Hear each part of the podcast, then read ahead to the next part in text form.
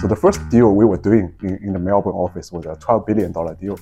So as a young graduate, you can imagine we were like really excited. Yes, so the deal was in the news every day, but there was no glamour because of the confidentiality and everything, right? Sleeping for uh, three hours a day. So it's almost like uh, in the military. Hey, everybody, very excited to announce the launch of a new short series podcast, The Essence of Investing, where we explore the stories, strategies, wit, and wisdom of investors from across the Asia region and beyond. Join me, Jonathan Rechtman, for deep dive conversations about finance, about life, and about where the two intersect. First episode is dropping soon, and we'll be posting new episodes regularly from there.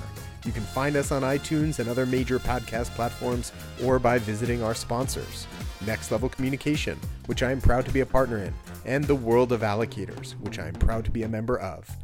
So, if you are someone that puts money behind your ideas as an investor, an allocator, an advisor, or an entrepreneur, or if you're just curious about the ideas behind how money moves, tune in and join the pack as we explore the essence of investing.